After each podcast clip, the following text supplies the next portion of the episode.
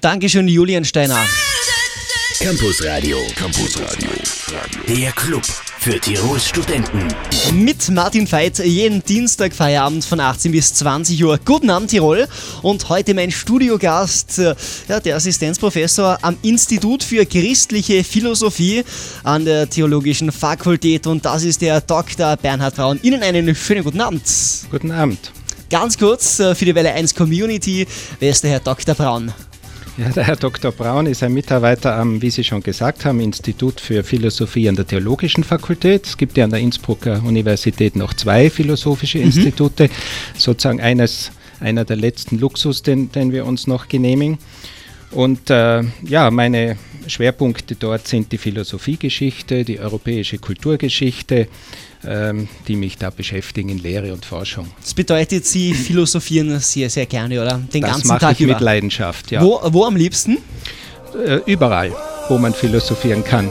Mehr zu Ihnen, unserer Fakultät. Diese Stunde für den Dienstag feiern Tirol. Campus Radio und die Uni Groove. Jetzt mit Tire Cruise, Break Your Hearts. Kenan featuring Nelly Furtado auf Welle 1 ist Anybody Out There am Dienstag Feierabend. Campus Radio heute mit Dr. Bernhard Braun. Guten Abend. Ja, ein Philosoph ist ein Mensch, äh, der danach strebt, Antworten auf die Fragen der Philosophie zu finden. Klingt ein bisschen komplexer, ist es vielleicht auch. Was waren so die berühmtesten Philosophen Ihrer Meinung nach? Tja, da muss ich mich jetzt entscheiden, ob ich meine Vorlieben hier sagen darf oder ob ich Ihnen ein möglichst objektives Bild Sagen wir mal kommerziell. Gut, ein bisschen. gut. Also ich bleibe bei den Vorlieben. Meine große Vorliebe ist Platon, der große antike Philosoph in der Moderne von Athen äh, und dann ein bisschen später Aristoteles. Mhm. Äh, bei diesen beiden haben wir gleich schon zwei Paradigmen der Philosophie sozusagen. Ja. Ich weiß nicht, es werden ja viele Menschen die äh, Darstellung der Schule von Athen kennen kennen in den äh, Stanzen des Raphael im Vatikan. Mhm. Dort deutet Platon nach oben, das heißt, er hat die, die, die, den letzten Sinn sozusagen in etwas Göttliches verlegt, in eine Ideenlehre, in eine sehr abstrakte Ideenlehre und Aristoteles zeigt nach unten. Und er meint, äh, man soll sich mit dem beschäftigen, was einem vor den Füßen liegt, mit dem Materiellen und mit dem Konkreten. Im Übrigen äh, nimmt Raphael auch noch diesen berühmten Diogenes, der in einem Weinfass gehaust hat, und legt ihn sozusagen als Kulturverächter den beiden großen Philosophen zu Füßen. Das mhm. ist ein besonders schöner Hinweis. Naja, und dann äh, geht das natürlich weiter. Ein Thomas von Aquin ist ein ganz großer Denker des Hochmittelalters, der versucht hat, diese schwierige, die schwierige Balance von Wissen und Glaube äh, zu einer Einheit zu bringen. Mit René Descartes beginnt die Neuzeit, der hat das Subjekt stark gemacht. Ähm, Immanuel Kant ist ein großer Aufklärer, das ist ein ganz wichtiger Philosoph für, mhm. die, äh, für den Beginn der Moderne. Äh, ich würde auch meinen, dass Hegel ein großer Denker ist, der die heutige, sogar noch die heutige äh, globalisierte Gesellschaft, äh, ökonomisch, technische, wissenschaftliche Gesellschaft, äh, ein gutes Erklärungsmuster dafür bietet. Mhm. Mehr Informationen gibt es für all jene, die dieses Fach äh, bzw. diese Studienrichtung Philosophie studieren möchten. Und da gibt es ja zwei Möglichkeiten, an der Uni Innsbruck Philosophie zu studieren. Welche sind es genau? Ja, es gibt äh, immer noch zwei Institute. Es gibt ein philosophisches Institut an der Geisteswissenschaftlichen Fakultät und eines bei uns an der Theologischen Fakultät. Diese Zweiheit ist eigentlich historisch gewachsen. Es gab schon an den ersten Universitäten im Mittelalter ein philosophisches Institut an der Theologischen Fakultät und eines an der sogenannten Artistenfakultät, wo auch die sieben freien Künste gelehrt worden sind. Die sind sich manchmal in die Haare geraten. Äh, wir hatten bis vor einigen äh, Jahren eine sehr starke philosophische Ausbildung äh, bei der Theologenausbildung. Das ist jetzt im Zuge der Ökonomisierung und der Verschulung der Universität, Stichwort Bologna, äh, wobei ich dazu sagen möchte, dass Bologna eine wunderbare und kunsthistorisch hochinteressante Stadt ist, die hier ein bisschen zu einem zweifelhaften Ruf gekommen ist. Also durch diese Ökonomisierung der Studien wurde das sehr stark reduziert und heute würde ich doch sagen, dass sich die beiden Institute eigentlich sehr gut ergänzen und die Studenten wandern auch hin und her. Unsere gehen äh, zur Geisteswissenschaftlichen Fakultät und umgekehrt und holen sich da einfach das, was sie interessiert. Also finden Zusammenarbeiten statt oder Absolut, bei Projekten und so weiter. Sehr, ein sehr kollegiales Verhältnis. Ja. Wie viele Studenten gibt es zurzeit in Innsbruck, die dieses Fach ungefähr Pi mal Daumen studieren? Naja, also wir haben an unserer Fakultät etwa 1000 Studenten insgesamt und davon werden doch einige hundert, sage ich mal, jetzt auch äh, die Philosophie inskribiert haben. Mhm. Nicht jeder macht äh, das Studium dann fertig, aber es gibt doch einige Abschlüsse. Kann man davon gut leben, wenn man dann fertig ist, beziehungsweise in welchen Berufssparten? Ja, das ist natürlich eine schwierige Frage, die Sie da stellen. Natürlich gibt es keine äh, Philosophen, die irgendwo angestellt werden und ich rate da den Leuten immer, sich äh, Kombinationen zu überlegen. Ja, die Philosophie ist so ein integrales Grundstudium, das einem auch sehr viel ich sage jetzt mal, im, im, Vordergrund steht sicherlich auch die persönliche Bildung mhm. äh, in diesem Studium. Und ähm, es gibt interessante Kombinationen mit äh, einem Juststudium oder mit einem Wirtschaftsstudium. Wir haben auch einige Wirtschaftsleute. Denken Sie an, die, äh, an den hohen Stellenwert der Ethik äh, in vielen Fächern. Auch äh, Mediziner äh, gibt es, die zu uns kommen. Ähm, und ich würde meinen, dass diese Kombinationen und Verbindungen ein sehr interessanter und auch ein bisschen zukunftsweisende Geschichte sind. Oder denken Sie auch an große Firmen, die ihre Firmenstrategien in Erzählungen verpacken. Ja, man braucht ja heute, um ein internationales Label zu kreieren, ein, ein, eine Erzählung. Mhm. Da sind meistens Philosophen am Werk. Interessante Sache. Berichtet heute Dr. Bernhard Braun hier auf Welle 1 im Campus Radio. Campus Radio und die Uni grooved.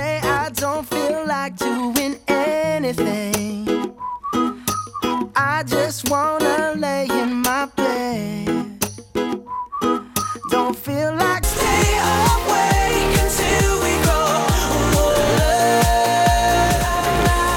neue von Adam Lambert, Never Closer, Eis auf Welle 1, halb sieben. Campus Radio. Campus Radio.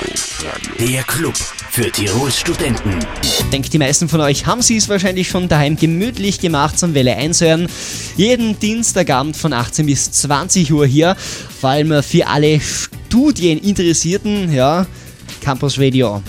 Heute mit Dr. Bernhard Braun und es geht ums Thema Philosophie. Was sind denn Ihre persönlichen Schwerpunkte, Herr Dr. Braun? Ja, wie schon eingangs gesagt, sind meine persönlichen Schwerpunkte die Philosophiegeschichte und die europäische Kulturgeschichte. Und äh, ich glaube, dass das auch ganz wichtig ist. Natürlich deshalb, weil ich es mache und weil es mein Hobby ist, aber ich glaube, dass es grundsätzlich wichtig ist. Jetzt haben sich nämlich in den letzten Jahrzehnten, also seit ich äh, studiert habe, auch unsere, wenn ich mal so despektierlich sagen darf, Kunden etwas geändert. Mhm. Früher war unser Haupteinzugsgebiet das humanistische Gymnasium. Und das ist ja im Aussterben begriffen, was ich im Übrigen sehr bedauere. Aber es ist natürlich klar, dass die Studierenden, die heute zu uns kommen, äh, dass man da nicht mehr einen äh, die Kenntnis eines kulturgeschichtlichen Kanons von der Literaturgeschichte, Kunstgeschichte, gar Philosophiegeschichte voraussetzen kann. Das wissen wir und darauf reagieren wir eben mit äh, einer besonderen Beschäftigung der europäischen Kulturgeschichte und Philosophiegeschichte. Denn für jedes geisteswissenschaftliche Studium, nicht nur für die Philosophie, ist die Kenntnis der europäischen Kulturgeschichte natürlich unabdingbar. Und ich möchte sogar noch einen Schritt weiter gehen und sagen, für jeden Menschen, dem Bildung ein Anliegen ist, ist das eigentlich Teil der Persönlichkeit. Ich mache ganz gerne auch ein bisschen bei der Leiden Bildung außerhalb der Universität mit, engagiere mich da immer wieder und äh, da wird gerade die Philosophie aus diesen Gründen nachgefragt, weil mhm. die Leute da einfach ihre, ihr Bildungswissen erweitern wollen. Nun gibt es natürlich innerhalb dieses großen Rahmens äh, Gebiete, wo ich mich besser und solche, wo ich mich weniger gut und natürlich auch ein paar, wo ich mich überhaupt nicht auskenne, aber darüber rede ich nicht.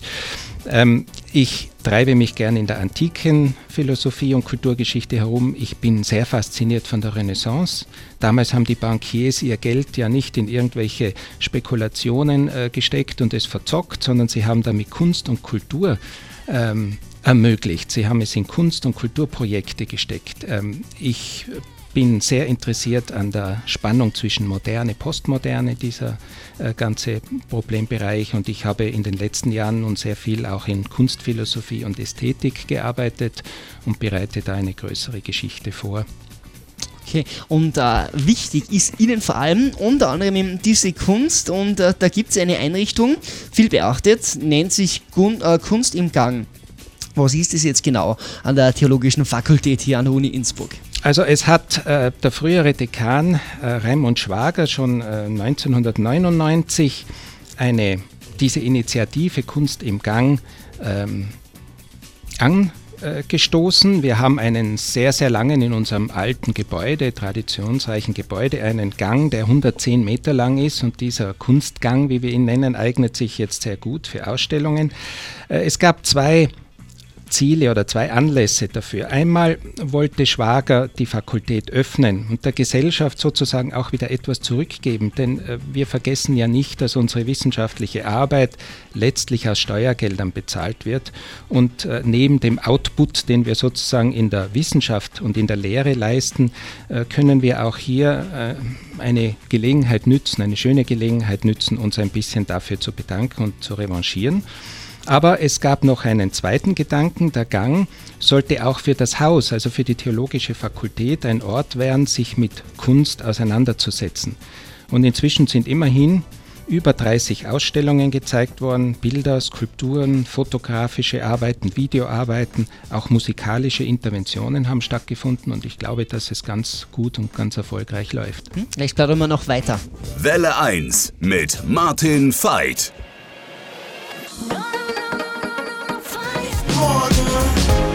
Kima, morgen neu auf Welle 1. Ja, bis morgen dauert es noch ein bisschen. Dienstagabend ist 18.41 Uhr. Herr Dr. Braun, was reizt denn eine theologische Fakultät eigentlich daran, Kunstausstellungen durchzuführen? Ja, das ist ein großes Thema. Äh, zunächst einmal muss man wohl sagen, dass Theologie und Philosophie sehr begriffslastig sind. Das liegt jetzt allerdings vor allem an der Tradition der westlichen Theologie, die östliche byzantinische Tradition etwa war immer mystischer und spiritueller. Da konnte schon einmal eine Ikone auch ein Gottesbeweis sein. Mhm. Oder die Hagia Sophia, die natürlich primär ein kaiserlicher Prachtbau war, wurde nicht zuletzt auch deshalb gebaut oder mit ihrer Lichtmystik so entworfen, um äh, einem gläubigen Menschen eine Gotteserfahrung zu ermöglichen. Äh, bei uns im Westen hat sich eine sehr begriffsorientierte äh, Philosophie und Theologie durchgesetzt. Nun werden aber in Theologie und Philosophie Themen behandelt, die ja existenziell und sehr emotional sind. Und äh, da würde ich nun doch sagen, dass sich nicht alle Fragen des Lebens auf einer rein begrifflichen Ebene erschöpfen lassen. Das wäre auch ziemlich eindimensional. Mhm. Also wir brauchen die Metapher, wir brauchen das Bild. Das gibt es in der Literatur, aber eben auch in der bildenden Kunst und in der Architektur. Dazu kommt natürlich, dass die Kirche über viele Jahrhunderte einen engen Kontakt mit Architektur und Kunst gepflegt hat. Ja, man kann wahrscheinlich sagen, dass die, Kunst, die, die Kirche der größte Auftraggeber für Kunst und Architektur in der Geschichte war. Dieser Kontakt, dieser enge Kontakt ist leider am Beginn der Moderne zerbrochen. Mhm. Die Frage natürlich, warum? Ja, da haben wohl beide Seiten dazu beigetragen. Einerseits hat es mit der heftigen Ablehnung der Moderne ganz generell durch die Kirche zu tun. Andererseits mit der Befreiung der Kunst aus Abhängigkeiten. Einerseits von eben dieser Kirche, aber es gab natürlich auch andere Abhängigkeiten, von denen sich Künstler befreit haben. Denken Sie an aristokratische oder politische Auftraggeber, die von der Kunst eine Verherrlichung ihrer Projekte erwartet haben. Ja oder einfach nur bürgerliche Auftraggeber, die bei den Künstlern eine zweifelhafte Behübschung durch alte mythologische Stoffe, durch Historienschinken, durch Porträts und so weiter bestellten.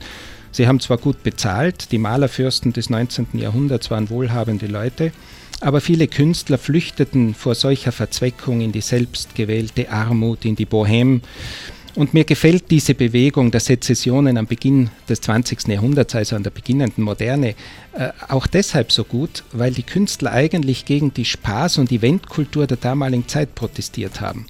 Und heute haben wir ein ähnliches Problem. Die spirituellen Gehalte der Religion müssen einer Konsum- und Wirtschaftskultur weichen und die Kompensation einer solchen Verarmung bedient die Eventkultur scheinbar viel besser als das Theologie oder Kirche oder in weiterer Folge auch Philosophie können. Mhm. Und dagegen möchten wir vielleicht auch ein bisschen anrennen und die Kunst pflegen. Die Kunst ist ja eine Schule einer erweiterten Wahrnehmung, eines neuen Sehens und Hörens, ähm, die Bildung einer neuen Sensibilität und auch die Begegnung mit dem Fremden und Ungewohnten.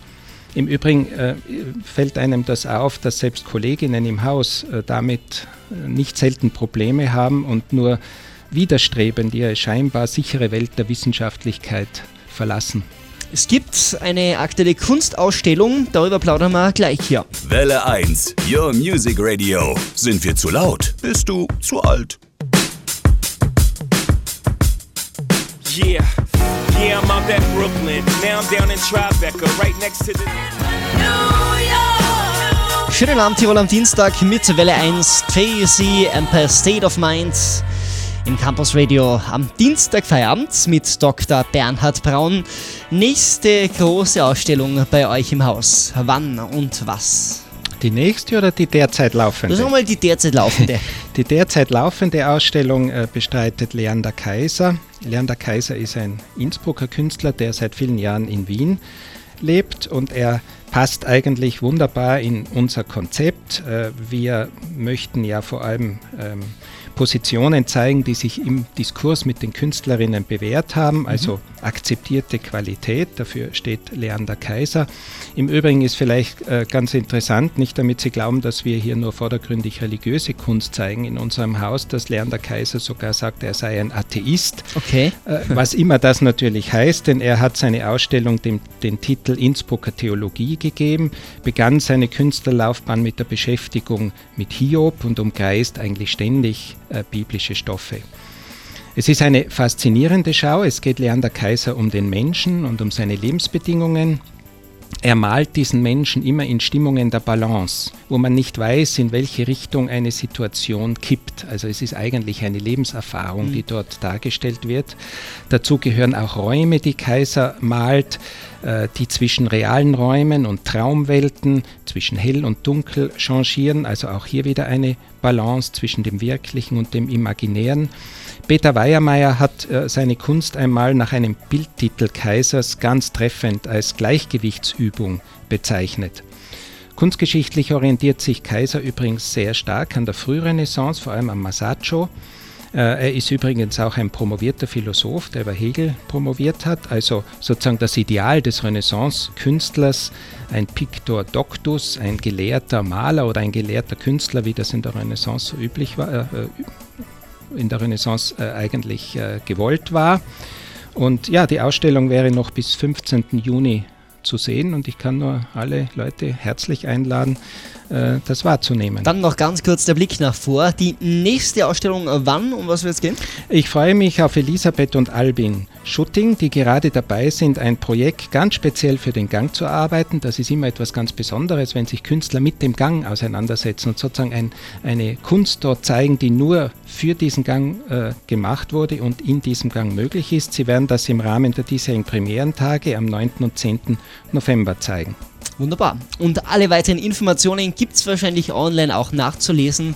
So ist es. Ich sage Dankeschön, Herr Dr. Bernhard Braun, fürs Kommen hier zur Welle 1 Campus Radio und Ihnen einen ganz feinen Dienstagabend noch. Dankeschön, Ihnen auch.